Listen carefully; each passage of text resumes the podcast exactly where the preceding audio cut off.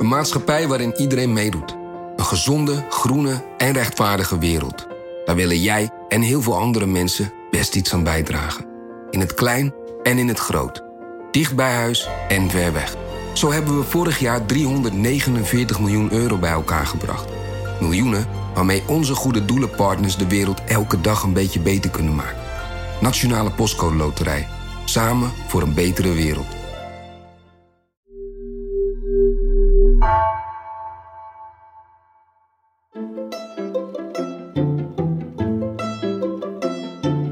Welkom. Wij zijn Onbehaarde Apen. Dit is een podcast van NRC over wetenschap. De ruimte betreden is al moeilijk. En om dan verre planeten of planetoïden te bereiken is nog moeilijker.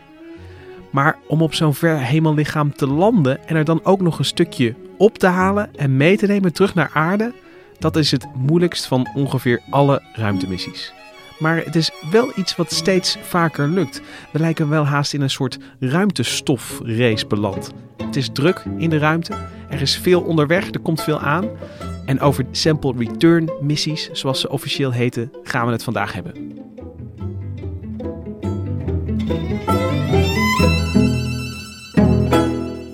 Ik heb hier een filmpje en dat is geschoten op 22 februari 2019.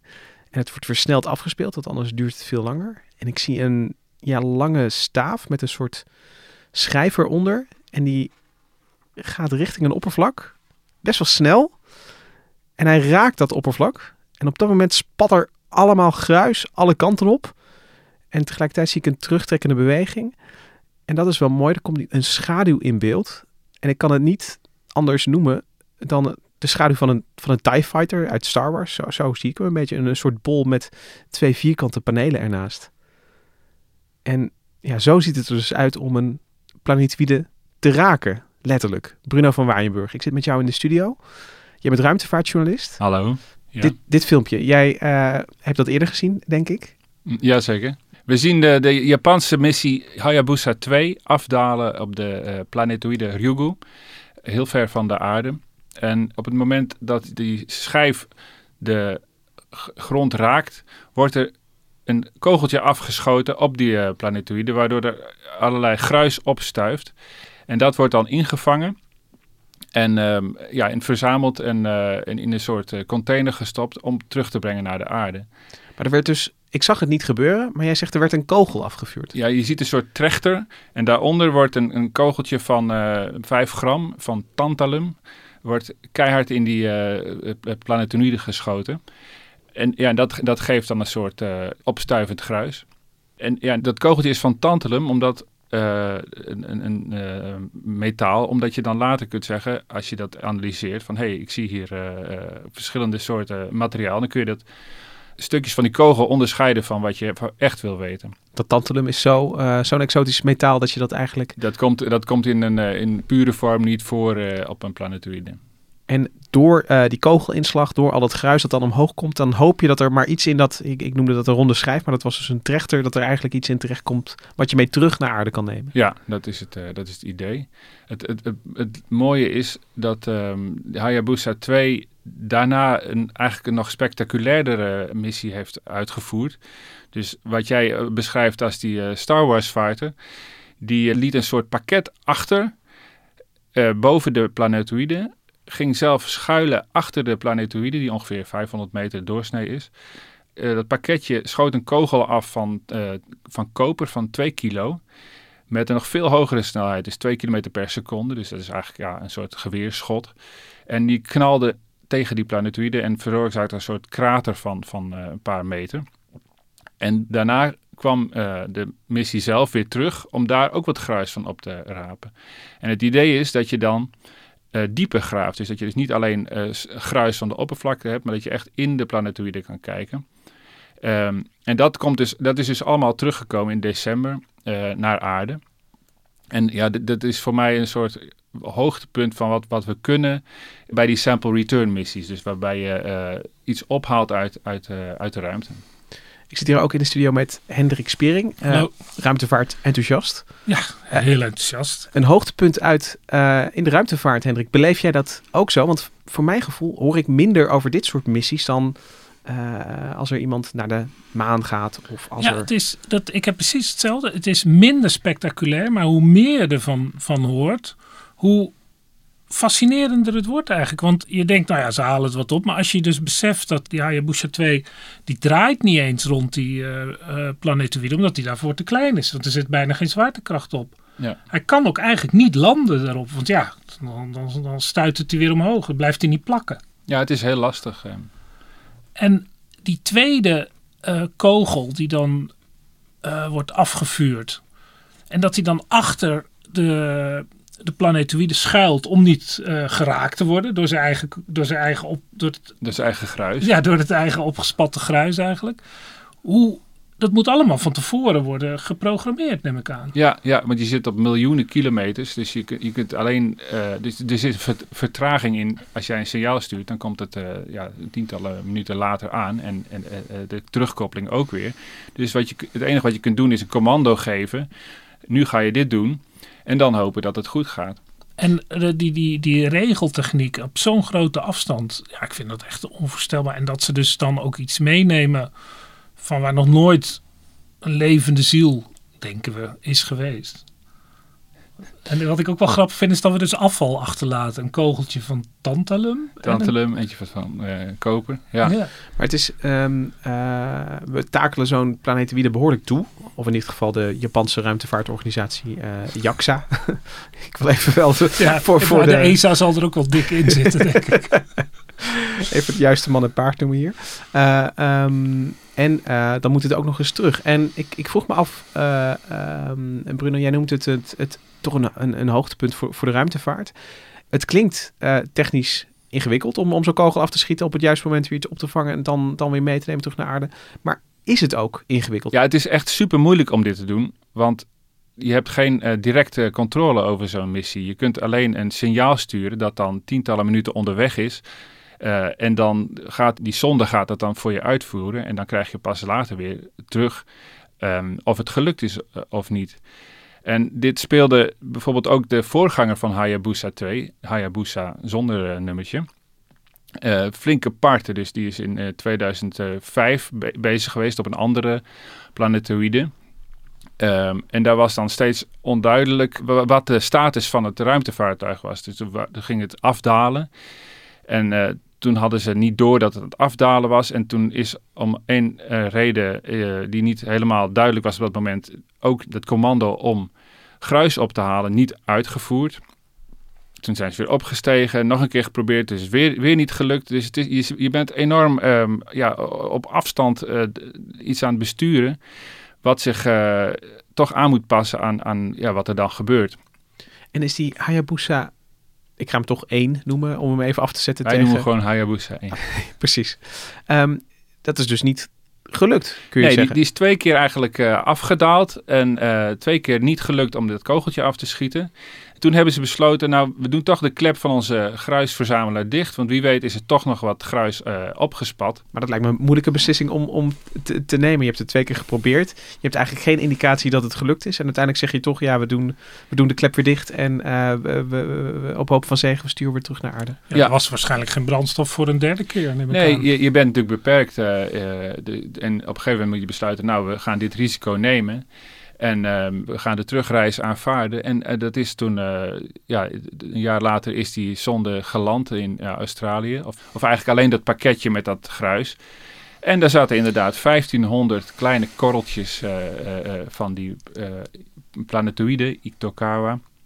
Bingo. Zaten daarin. Dus ja, de, de missie was uiteindelijk, ondanks flinke technische problemen, een succes. En die korreltjes zijn, uh, ja, die, die kun je bestuderen. Maar het, is, het was natuurlijk niet de, de grote buit waar ze op uit waren. Maar 1500 korreltjes klinkt niet als een groot succes. Uh, hoeveel is er teruggekomen van de Hayabusa 2? Ja, daar, dat is een paar honderd gram, dus dat, dat is inderdaad een flink verschil. En die missie is dan ook ja, is heel, heel erg geslaagd uh, in, in die zin. Ja, en dan kun je natuurlijk ook nog eens wat geks mee doen. Dan kun je, want, want van die 1500 korrels is natuurlijk een soort... Uh een soort ja, heilige graal. Terwijl als je 100 gram, een paar honderd gram hebt, dan kan je ook nog een paar korrels vernietigen om te kijken wat er dan gebeurt. zeg maar. Ja, maar je, je moet het ook zien, in, eh, je probeert iets, iets op te bouwen. Dus Hayabusa 1 was een missie waarin ze dit soort technieken proberen te ontwikkelen. Eh, onder andere ook ionenmotoren eh, om, om die missies te sturen. Dus ja, dan mag je accepteren dat het niet helemaal lukt. En eh, toen is ook gebleken eh, ja, hoe, hoe ontzettend eh, lastig het is. En op allerlei manieren kan het, kan het misgaan. Daar zaten ze dan met het probleem van... Ja, we weten niet of het gelukt is om ehm, gruis op te halen. Maar er is bijvoorbeeld een keer eerder een missie geweest, Genesis. Die ging deeltjes van de zonnewind ophalen. Dus dat zijn deeltjes die de zon uitstoot. En we wouden wel eens weten wat dat nou precies was. Dat is allemaal keurig verlopen. Die deeltjes waren opgevangen in een soort eh, collectors. En die collector hoeft alleen nog maar op aarde afge- afgestoten te worden. En daar, die is daarbij gecrashed. Om een of andere reden ging de parachute niet open. En die capsule is keihard in de woestijn geknald. En ja, dan zit je dus met vervuilde samples. Uiteindelijk hebben ze ook daar wel weer een mouw aan weten te passen. Dus helemaal mislukt is dat niet. Maar het is, het is enorm lastig. Ehm, paar jaar geleden is, hebben de Russen een ehm, zonde gelanceerd. Phobos Groent. Groent is het Duitse woord eh, grond, groent. Eh, dus die ging ook een sample ophalen. Die is eigenlijk eh, al gestrand in een baan om de aarde. Daarna is niks meer van vernomen. Oh, dus dat Het is, is, een, een, een, een pakket, eh, eh, eh, een, een pakket dat, dat, dat nooit verstuurd is eigenlijk. ja. Ja, dus dit, dit- ja dit- en het is ook niet precies opgehelderd waarom dat, eh, waarom dat ehm, En het was zo'n sympathieke missie om op dat kleine rotmaantje van Mars te landen. Ja. We hebben dus de afgelopen twintig jaar heel veel mislukkingen gezien. Eh, eh, Genesis noemde je al met die zonnewind. Ehm Phobos Groent, die nooit eh, van zijn plek is gekomen. Aan het begin eh schetste ik een beetje dat die sample return missies, dat we het een beetje in de vingers hebben. Klopt het dat we in een soort ja, nieuw tijdperk van, eh, van de sample return zitten? Dat het dus ja, best wel goed lukt om een doelwit uit te kiezen en daar een, een beetje van af te schrapen en mee terug te brengen? Ja, dat, dat lukt steeds beter. Dat, dat is ook heel, heel ja, opwindend.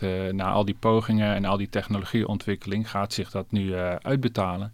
En eh, kun je nog een beetje aangeven waarom dat nou zo moeilijk is? Want ik, eh, ik, ik word overvoerd met mooie plaatjes uit het heelal. Het voelt altijd heel erg eh, dichtbij. Ik bedoel, ik was nog niet geboren en er liepen al, al mensen op de maan. Ehm, waarom moesten ruimtevaartorganisaties eerst hun neus tegen de muur aanstoten voordat dit eh, nou een beetje lukte? Ja, nou, je, je kunt het zien als een soort, soort ladder in moeilijkheidsgraad die, die, die verschillende ruimtevaartorganisaties eh, in de loop eh, der tijd hebben beklommen. Dus al in 1959 is er een, een flyby geweest van de Sovjet-missie Luna 3. En die maakte foto's van de achterkant van de maan. En dat was toen ja, heel spectaculair, hadden we echt nog niet gezien. Dus dat kun je dan zien als de eerste stap is, is de flyby. Je vliegt er langs heen, maakt een foto. Dus gewoon, je schiet gewoon iets af wat zo hard mogelijk daar naartoe gaat. En verder geen gecompliceerd Foto's schieten maken, gewoon klaar. langs, klaar. En een ja, ander beroemd voorbeeld daarvan zijn de, de Voyager-missies, die ons de beelden van Saturnus, eh, Jupiter, Neptunus en Uranus hebben opgeleverd. En je maakt je dus geen zorgen over hoe zo'n apparaat eh, weer, ooit weer terug Nee. naar aarde komt. En je hoeft ook niet eh, af te remmen. Dus de volgende stap op de ladder is een, een orbiter. Dus je gaat erheen en je zorgt dat je afremt, zodat je in een baan om, om die eh, Ja. planeet terechtkomt. Dus een dat, dat is een lastige. kunst, dat afremmen. Dat is een Ja. lastige. Je, ja, je, je kunt eh, dan een fout maken en crashen. Of je kunt doorschieten. Nou, Maar bij, bij, een, bij een orbiter, eh, eh, het, vo- het voordeel van zo'n missie is dat je langere tijd hetzelfde plekje in de gaten kan houden, kan ik Ja. me voorstellen. Ja, nou, en, en een mooi voorbeeld is Mars Express. Die is al in 2001 volgens mij gelanceerd door de eh, Europese eh, ruimtevaartorganisatie ESA. En die eh, maakt nog altijd rondjes rond eh, Mars en maakt foto's. Je kunt alles in de gaten houden. Dus eigenlijk heb je een, wat, wat we hier ook hebben op aarde, satellieten, dat, dat doe je Ja. dan eigenlijk gewoon op een andere plek. Ja, ja, ja. Dat is dus niveau 2. Dat is niveau 2. Nog een stapje moeilijker is een lander. Dus je gaat afdalen naar het oppervlak van die planeet. Ehm, of, of asteroïde. Dan moet je dus eh, zorgen dat je niet crasht. En je moet zorgen dat je die data eh eh, teruggesigned krijgt. En bij, bij een lander moet je dat dan, er zijn ook weer heel veel verschillende ma- smaken in. Dat, dat, dat eh, kun je vanuit een orbiter doen? Of moet je daarvoor ook... eh, eh, eh, Meestal vanuit een orbiter, Ja. denk ik. Want anders moet je, Ja, dan als je, sla je echt te pletten natuurlijk. Nou, als, je, als je een lander naar Mars wil gaan doen, dan moet je dat, wat hij ook maar fotografeert of ook metingen die hij daar doet, die moet hij terug kunnen sturen. Eh, dat gaat meestal via de orbiter, want die heeft een goed contact met de aarde. Om, en, die- en dat gaat dus in de twee-traps communicatie. Dat is niveau 3. Dat is, dit, dat is niveau 3. Volgende hebben we gezien zijn karretjes. Hè? De, de Sojourner en de Spirit van de NASA en later Curiosity. Eh, dus dan ga je rondrijden. Dat hebben we in de jaren nul eh, uitgebreid gezien. Dus dan gaat die lander, die gaat open. Dan komt er een karretje uit. Ja, die moet ja. ook weer besturen. Die moet weer nergens in vast komen te zitten natuurlijk. Precies. Of, of eh, je laat zo'n eh, lander afdalen aan een soort eh, sky crane. Dus dan, dan lever je hem af op het oppervlak. Dus de afgelopen tijd veel gezien. En ja, dan wil je eh, niet alleen metingen doen, maar je wil graag hier metingen doen. Dus je wilt eh, die, die samples met alle mogelijke meettechnieken gaan eh, bestuderen. En niet alleen wat je in een eh, missie kunt proppen aan, aan meetapparatuur. En dan kom je dus op de sample return. En we gaan iets ophalen. Maar het is dus moeilijker, want dat moet ik wel even tot me in, op me in laten werken. Het is moeilijker dan echt een, een karretje laten rondrijden. Wat, wat gewoon in, in mijn naïeve brein wat, wat spectaculairder oogt. Namelijk zo'n zo'n karretje met, met rupsbandjes die, die zeg maar echt op een verre planeet rond, rondrijdt. Ja, want je moet terug. Je moet dus zorgen Ja. dat je niet alleen daar komt, maar je moet ook zorgen dat er eh, iets opgehaald wordt en iets teruggestuurd wordt. En dat dat de reis naar aarde terug eh, gaat, Ja, eh, gaat en- ondernemen. Je moet twee keer die gevaarlijke reis doen. Het is net als een vliegtuig. Het, het opstijgen en het landen is het gevaarlijkst. Ja, ja, precies. En het landen is dan ook nog weer een puntje waar het mis kan gaan. Hè. Je, je moet wel zorgen dat die capsule eh, ergens, liefst op land en niet boven zee, eh, op de aarde terechtkomt. En dat je hem vindt en eh, dat hij heel blijft. Dus ja, dit hebben we natuurlijk al gedaan. En da- dat is misschien dan trapje 6, een bemande missie. Hè. We hebben natuurlijk eh, in de jaren 70 de Apollo-missies naar de maan gehad. En die mannen hebben daar niet alleen eh, rondgelopen, ze hebben ook het eh, 381 eh, kilo eh, steen meegenomen. Dus Maar wat de dat betreft maatzwaartekracht is In anders. zes hè, dus- keer hè, dan. wat dat betreft hebben we de sample, sample return natuurlijk eh, al lang gedaan. Maar dit is, ja, dit is een hele andere eh, klasse. eh, veel verder en eh, landingsproblemen en onbemand.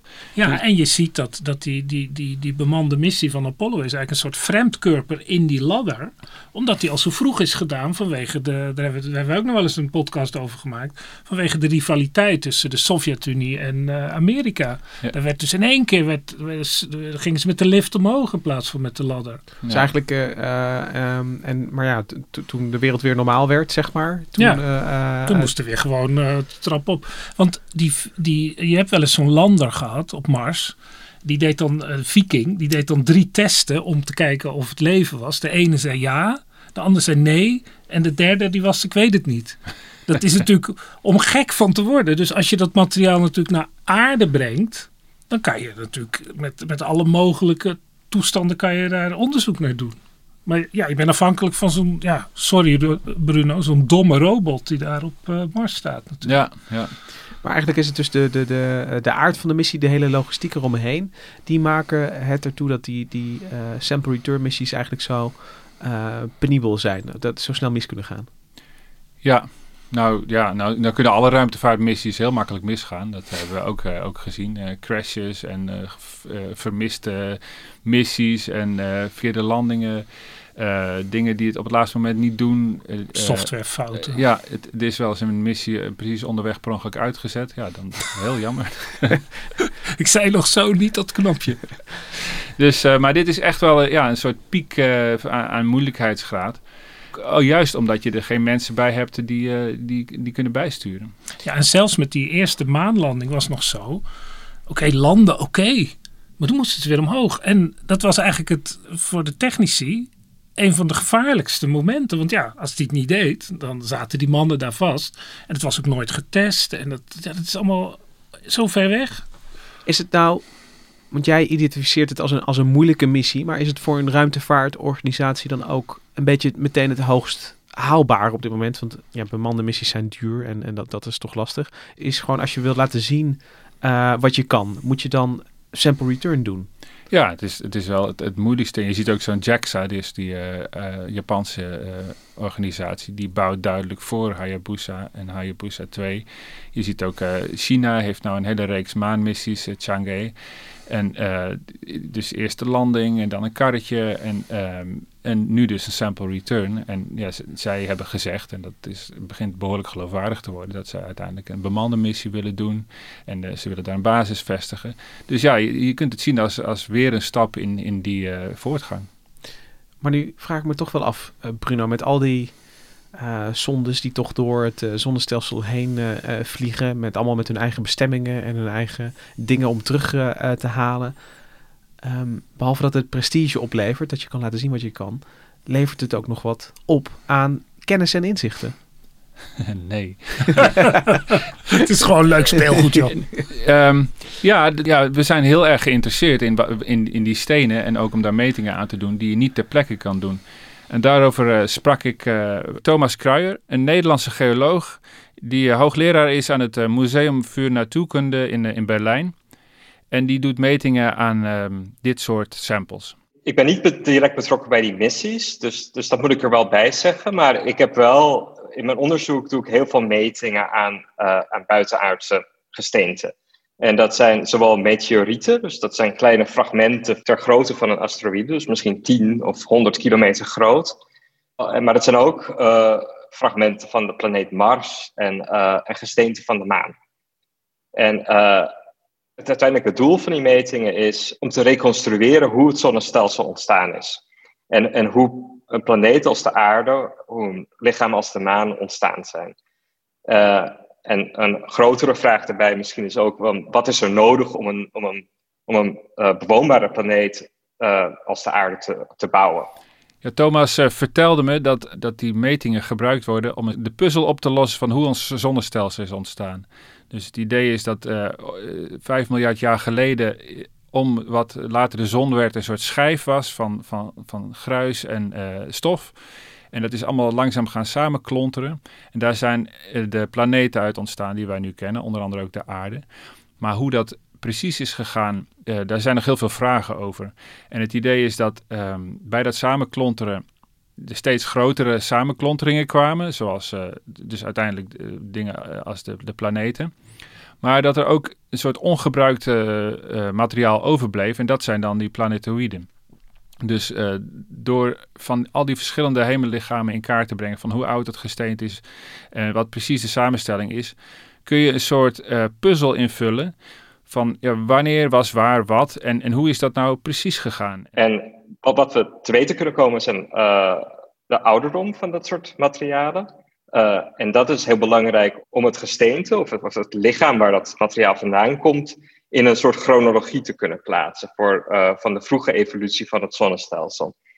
En het andere uh, stukje informatie wat we te weten kunnen komen is bijvoorbeeld uh, waar het materiaal vandaan komt en of het gerelateerd is aan andere lichamen. En dat is dus als het ware een soort DNA. En met die twee stukjes informatie, met het DNA en die ouderdommen, kunnen we als het ware een soort kaart reconstrueren van het vroege zonnestelsel. En wat met wat verbonden is geweest, uh, in hoeverre materiaal is vermengd, uh, over grotere afstanden of, of misschien wel niet. Um, en uiteindelijk hopen we daarmee uh, te begrijpen waar de, de, aarde uit opgebouwd is en hoe, van hoe ver dat materiaal komt, wanneer dat allemaal is gebeurd, ook hoe snel het is gebeurd. En misschien ook dan uiteindelijk dat we misschien ook iets te weten kunnen komen uh, over hoe het leven ontstaan is op aarde. Hoe het water aan de aarde is, is geleverd. En um, dan snap ik ook meteen dat je, dat je ook echt die bemonsteringen nodig hebt van ja, wat vroeger andere plekjes in, in die, in die oerschijf waren. Ja, ja, kijk, we zijn natuurlijk met, met uh, zondes, uh, hebben we heel veel informatie van Mars gehaald en van, ook van de verdere planeten. Maar dat vertelde Thomas ook. Kijk, de metingen die je kan doen met iets wat je hier op aarde hebt, met uh, meettechnieken die, uh, die, ja, die je in zo'n ruimtevaartuigje gewoon niet erin gepropt krijgt, die geven je veel meer informatie. En een van de belangrijkste is de massaspectrometer. Dus een meet je van elk atoom um, welke isotopen uh, erin zitten. Dus isotopen zijn eigenlijk een soort verschillende varianten van één atoom. En uh, die verhoudingen zeggen je iets over wanneer dat materiaal gevormd is. En die metingen die kun je eigenlijk alleen doen met een massaspectrometer. En die zijn, dat zijn enorme apparaten. Heb je, uh, en die, die krijg je niet in een, in een ruimtemissie gepropt. Het is een instrument uh, waarmee je heel precies um, isotopenverhoudingen kunt bepalen. en nou je hebt het element, dat heeft een zekere concentratie in een materiaal. Dus een zekere uh, nou ja, hoeveelheid uh, ten opzichte van alle andere elementen. Maar dat element zelf bestaat ook uit meerdere isotopen. En die uh, isotopen worden door die massaspectrometer van elkaar gescheiden. je hebt misschien wel gehoord over de C14-methode. en in die methode worden verschillende isotopen ten opzichte van elkaar gemeten. Dus je hebt koolstof 12, een iets zwaarder koolstof, koolstof 13 en een koolstof 14. En die, uh, die isotopen, die, uh, die verhoudingen, die zijn dan een maat. Uh, dus die worden heel precies gemeten. En die zijn dan een maat bijvoorbeeld voor de ouderdom van het gesteente. Um, dat zijn vrij moeilijke metingen. Het, het, is, het, kost tijd. Het, het, is, het is niet eenvoudig. Dus het, en, en het, het gaat met een hele hoge precisie. Dus we proberen getallen te meten die soms zes of zeven cijfers lang zijn. En, en dat dan met, en met die precisie ook. En alleen als, je dat dan doet, dan kun je ook een precieze ouderdom krijgen, bijvoorbeeld. En uh, het, het, het fijne is ook, als je dat gruis hier hebt, kun je later zeggen: Oh, ik heb nou een beter meetinstrument ontwikkeld. Het is nog preciezer, of het kan een nieuw soort meting doen. Dan kun je nog een keer een schilfertje afbikken en het daarin gooien. Um, dus ja, dat heeft heel veel voordelen als je bezig bent met deze puzzel. Om dat hierheen te halen. Je kunt A meer zien en je kunt B langer uh, naar kijken. En er wordt dus nog steeds onderzoek uh, gedaan aan de stenen die de Apollo-astronauten in, uh, in de jaren 70 opgehaald hebben in mijn hoofd liggen die in, in een stoffige la of misschien heel mooi uh, op een bureau van een president. Dat er wel eens, uh, met een mooie plaketten van dit is een stukje van de maan. Maar er wordt dus nog, nog wel degelijk uh, ook nu nog onderzoek gedaan aan die maanstenen die meer dan 50 jaar geleden verzameld zijn. Ja, Thomas vertelde mij daar ook over hoe dat dan gaat. als je zo'n maansteen, die kun je gewoon opvragen. Ja, in eerste instantie moet je een voorstel schrijven. Dus je moet na ze overtuigen dat, dat, dat jij dat soort onderzoek kan doen. En dat is de eerste stap. Dan wordt het toegekend. En vervolgens worden die stukjes maangesteend worden simpelweg opgestuurd door de NASA naar, naar jouw instituut toe. En, soms wordt het gewoon met, met een, door een door FedEx of zo wordt het, wordt opgestuurd. Je kunt er van de buitenkant niet zien wat, het, wat, erin zit. Uh, en uh, dat, er zitten capsules in die helemaal zijn afgeschermd. Dus het wordt heel, het, het, het, wordt heel schoon bewaard bij NASA, want het mag niet in aanraking komen met, met zeg maar aardse materialen. Je mag maar geen bodem of, of, aarde bijkomen uh, of, of andere dingen. Mag, niet, mag geen viezigheid bijkomen. Dus je opent het alleen maar als je uh, in een schone ruimte bent, in een laboratorium. En dan nog doe je dat vaak met handschoenen aan en achter, achter achter glas. Je, je, je, ademt er niet overheen. Want je wil het natuurlijk niet vermengen met, met, met andere, ander stof of zo. Want dat zou je metingen verstoren ook. En soms is het een poeder, soms is het een klein fragment. En uh, dat fragment, dat, dat bekijken we dan eerst. We kijken het heel nauwkeurig of het of geschikt materiaal is. En uh, om dan onze daadwerkelijke metingen te doen, dat is nog een heel proces. Dat duurt uh, soms weken of, of zelfs maanden. Uh, en wat we typisch doen is, we kijken het eerst onder een microscoop, of het er goed uitziet. En dan, dan vernietigen we het materiaal. We lossen het op in, in hele sterke zuren, totdat het helemaal afgebroken is en opgelost is. Uh, en dan gaat het het laboratorium in. Dan wordt het behandeld met verschillende chemicaliën. En er worden verschillende scheidingsmethodes toegepast. En uiteindelijk analyseren we dan het, het, element of de isotoop waar we geïnteresseerd in zijn op een, op een meetinstrument. En, en dat, dat wordt ook wel, in mijn geval is dat meestal een massaspectrometer. Ik word er zelfs nog steeds heel blij van als, als ik, als ik zo een stukje maan zie. En uh, het zijn natuurlijk nooit grote stukken maan, maar, maar het, het, ziet eruit als een stukje gesteente. En ik ben zelf geoloog, dus ik, ik, ik heb meerdere gesteenten op aarde gezien in mijn hele carrière.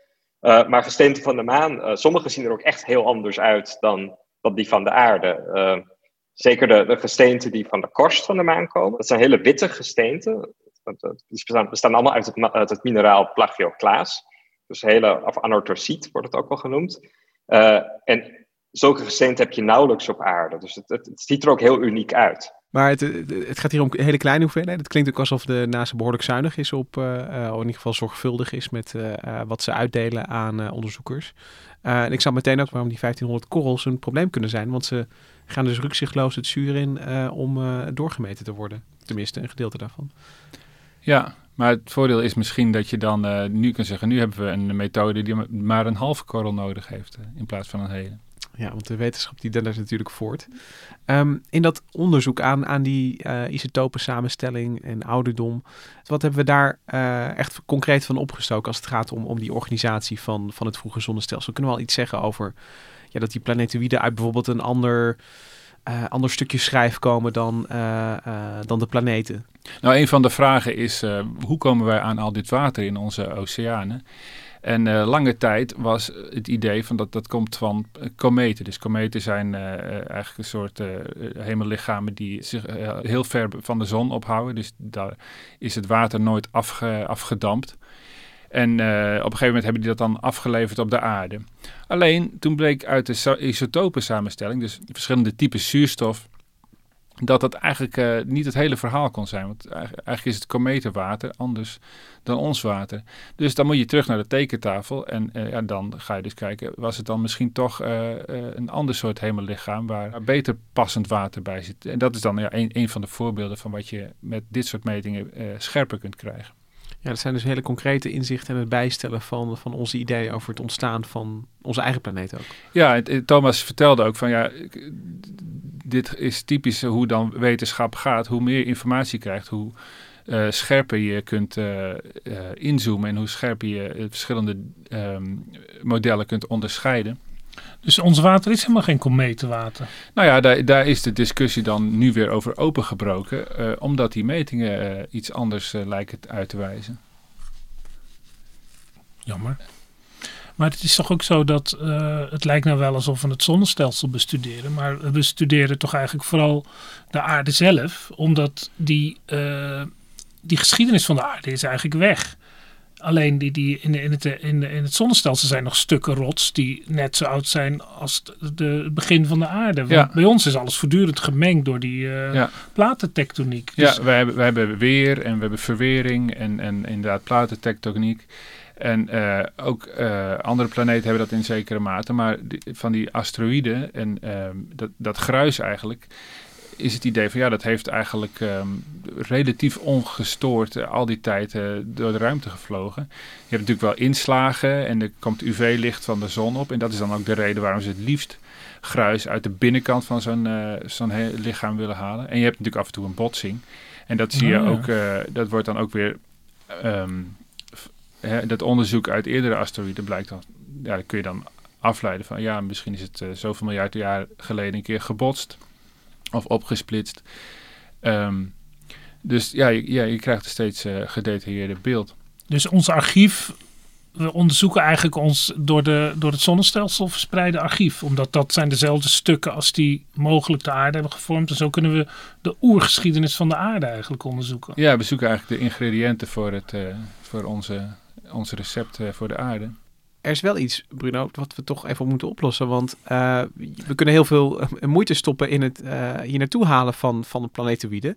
Maar ik bedoel, het gebeurt ook vanzelf. Ieder jaar stort er weer uh, ergens, meestal in, in Siberië dan, maar dan stort er weer eens iets uh, op aarde. En dan, uh, dan krijgen we eerst een gek filmpje en dan gaan mensen daarna inderdaad zoeken. En dan vinden ze gewoon een kern van inderdaad een planetoïde. Ja, gratis. Gratis, gratis een returnmissie. Daar hoeft geen organisatie aan te pas te komen. En is dat dan ook niet al een hele waardevolle bron van informatie? En is dat niet al genoeg? Ja, dat, dat, dat is ook zo. En uh, er valt niet elk, uh, elk jaar een, uh, iets van het formaat van Chelyabinsk waar je het nou over hebt op de aarde.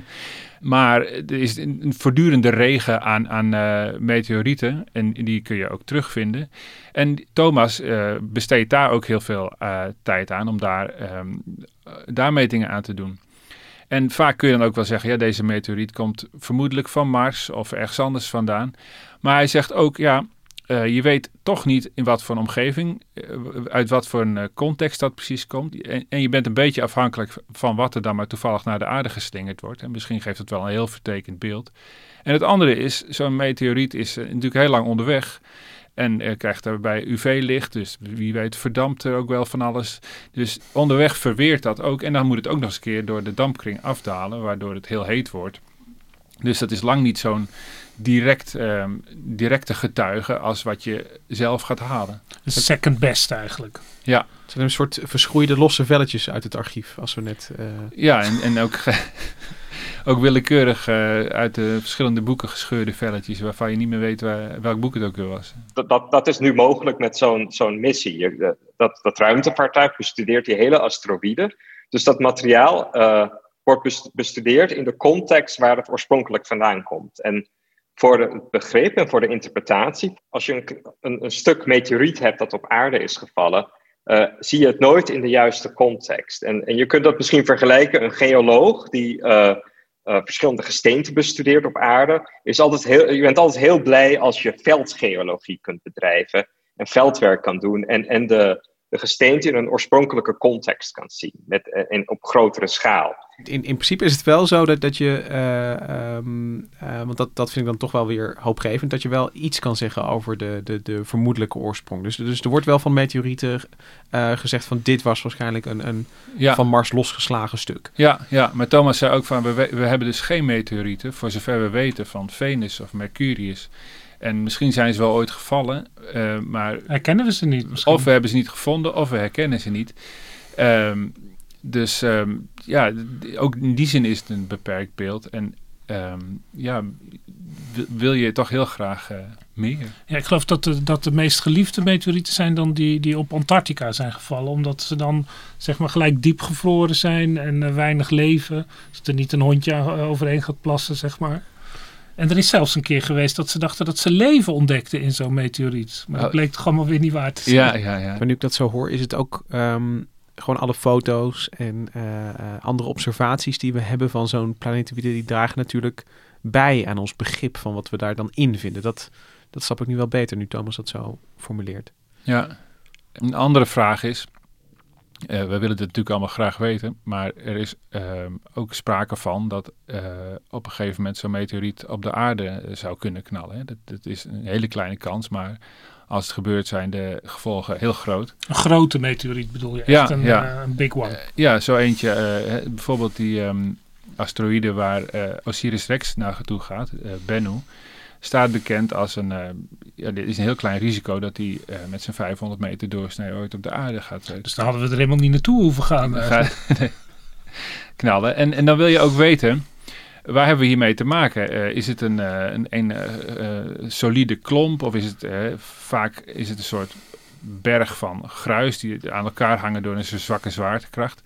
En dat, stel je wil dat uit de weg gaan duwen, dan is het wel fijn om te weten waar je mee te maken hebt. Dus het is niet alleen pure nieuwsgierigheid, maar ook ja, een beetje voorbereiden op die hele kleine kans dat we ooit een uh, asteroïde uh, uit zijn baan moeten duwen. Ja, ja, dus het is niet alleen maar, zeg maar zuivere kennis over de, het, het, de aarde en zijn plekken in het heelal, maar ook een vorm van zelfverdediging eigenlijk. Ja, een, een beetje wel, ja, ja. En waar ik ook wel benieuwd naar ben, als we het hebben over de samenstelling van, van zijn en de, mineralen en de elementen die erin zitten. Er zijn natuurlijk een heleboel elementen die best wel kostbaar zijn hier op aarde. En uh, die we ook, ook diep onder de grond of onder de zee vandaan moeten halen.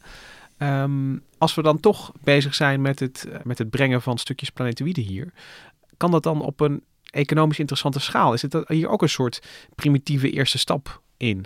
Dus niet alleen zuivere kennis, zelfverdediging, nu ook economisch gewin. Klinkt als een soort uh, Duitse bordspel. Ja. ja, nou een paar jaar geleden heeft NASA een plan gelanceerd om een asteroïde hierheen te halen. En dan ook uh, te onderzoeken. Ja, als een soort um, tonen wat je kan. Maar ook om, er zijn een aantal bedrijven, Amerikaanse bedrijven, die zeggen dat ze uh, planetoïden willen gaan mijnen. Dus dat ze uh, waardevolle stoffen ophalen. Dus bepaalde planetoïden zijn rijk in, in zeldzame aarde. Dus uh, bepaalde elementen die in, bijvoorbeeld in elektronica gebruikt worden en die heel veel, heel veel waard kunnen zijn. Een ander, eh, eh, iets anders wat je op zou kunnen halen is water. En dan moet je Water. Water. Ja, je moet dan denken aan water wat je daar in de ruimte gaat gebruiken. Dus ehm, eh, dan hoef je dat niet helemaal van de aarde te lanceren. En eh, dan is dat al in, in de ruimte.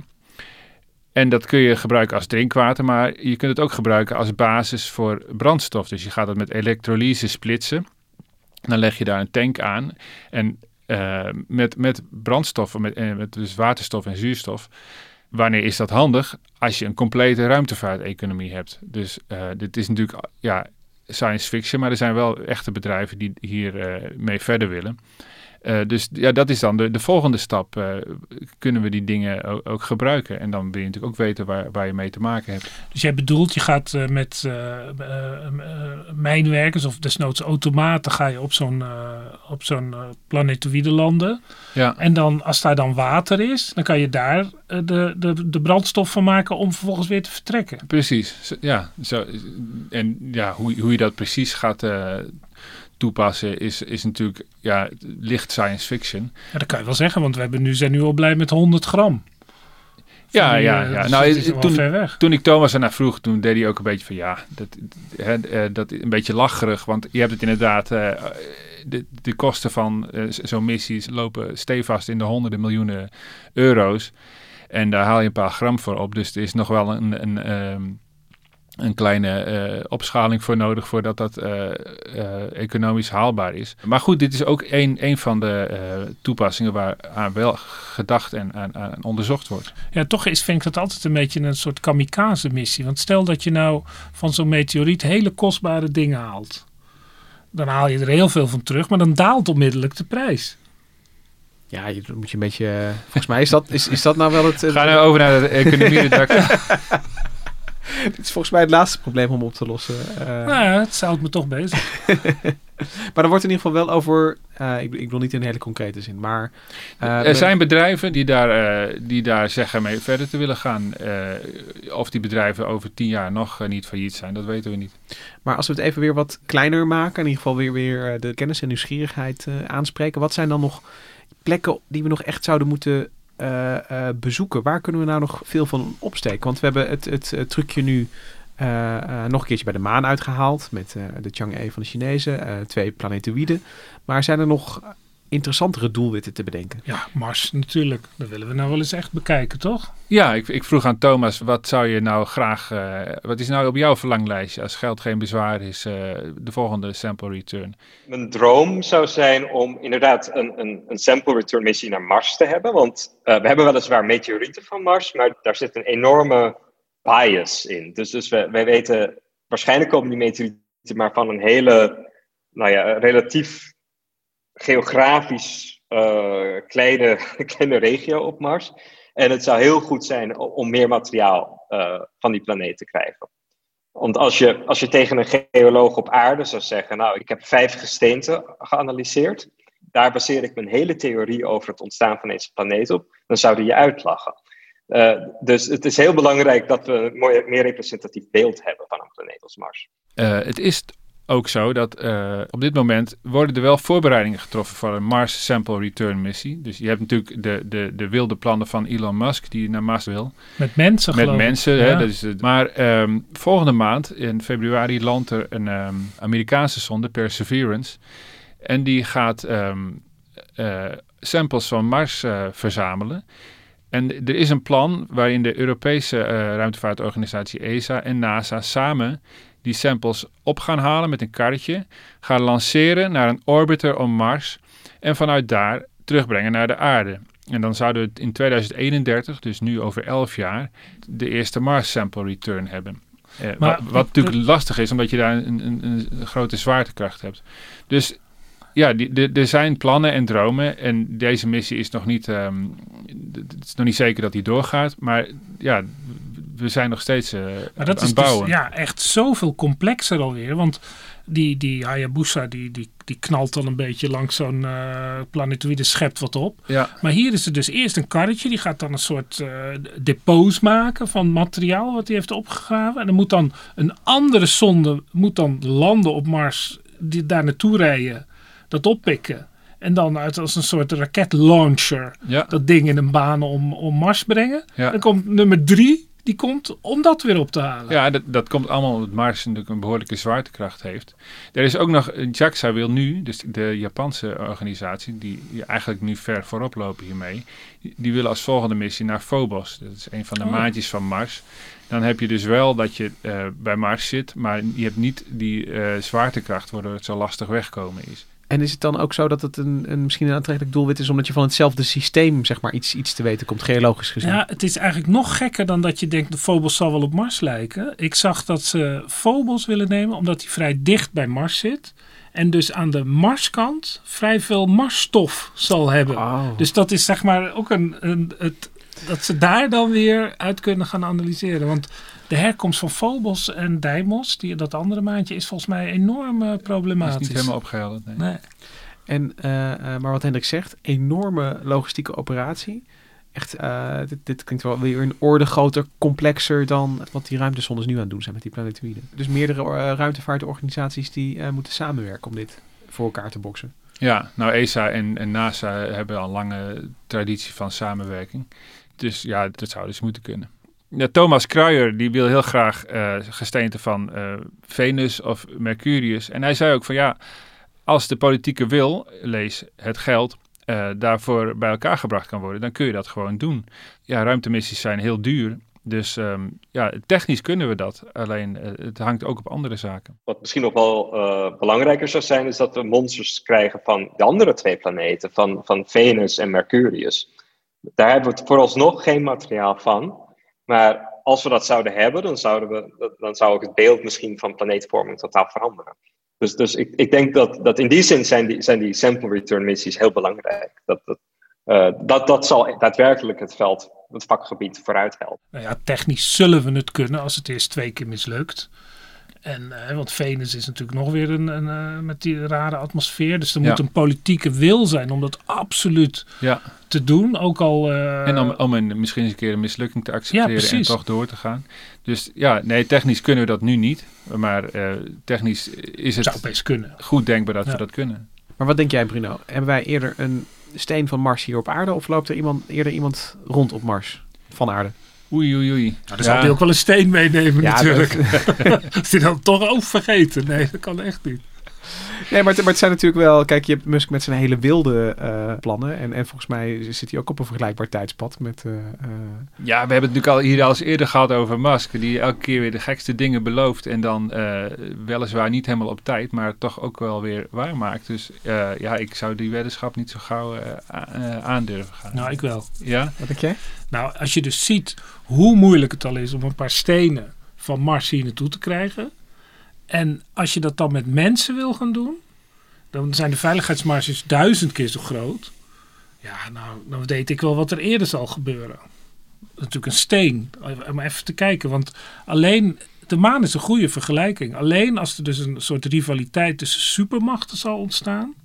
Waarbij dus de, het, het kwadraat van, van de kosten van de maan zal zijn. Want Mars is echt veel, veel verder weg. Dan zou het kunnen. Maar dat zie ik helemaal niet gebeuren. Nou, als jij dat dan zo zegt, dan durf ik wel te wedden dat eh, Elon Musk ons eerder een Marssteen gaat brengen dan NASA en ESA. Oké, de weddenschap is aan. De weddenschap is, is En aan. die loopt zeg maar tot 2040, denk ik. Ja, ja, ja.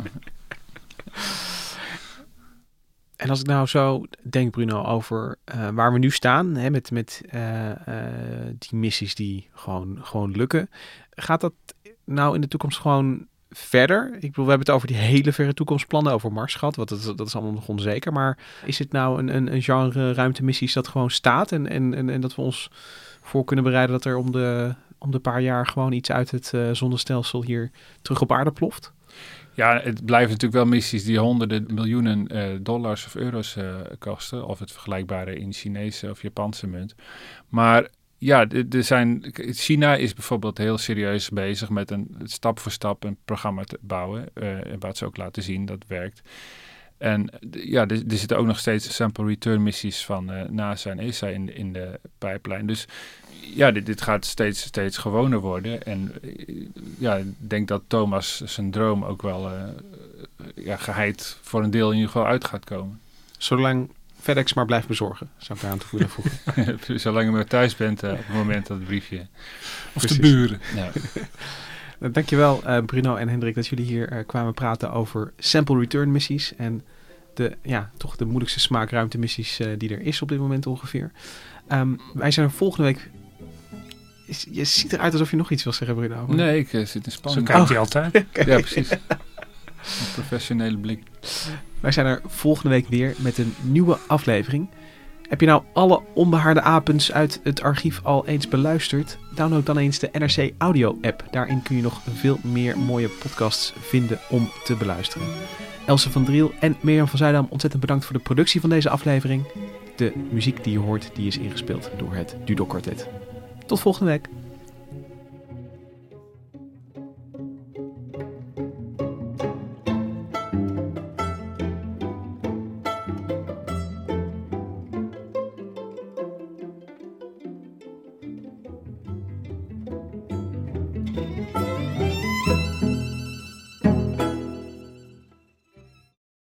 De financiële markten zijn veranderd, maar de toekomst, die staat vast.